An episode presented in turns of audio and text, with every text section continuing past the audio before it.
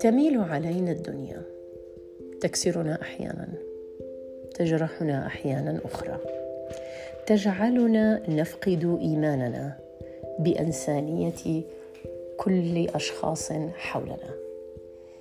نتساءل، نتفكر ونستفهم، إلى متى ستبقى هذه الدنيا تضيق علينا؟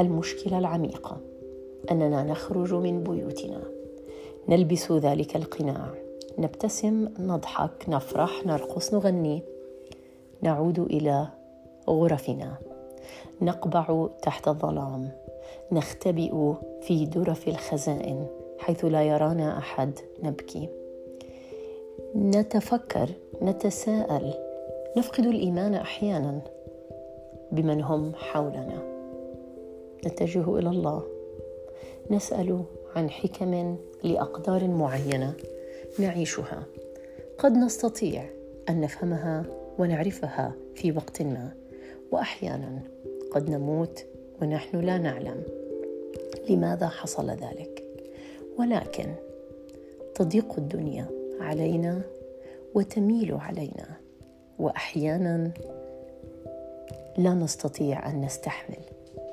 أحيانا نريد أن ننفجر، حتى امتياز الانفجار غير متاح لنا جميعا. أتساءل أحيانا، لماذا تضيق علينا الدنيا؟